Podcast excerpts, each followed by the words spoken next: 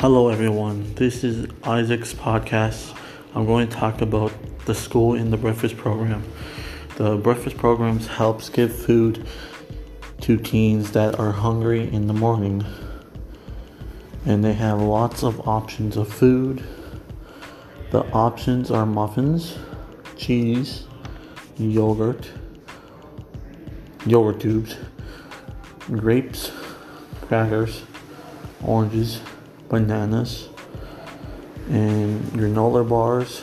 The gym has lots of sports like soccer, basketball, softball, cross country, track and field, and many students like these sports.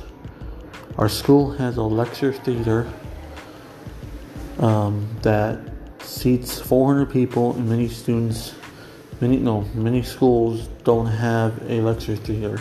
The lecture theater is good for concerts, assemblies, and, and a lot more things. Thanks for listening to my podcast. See ya.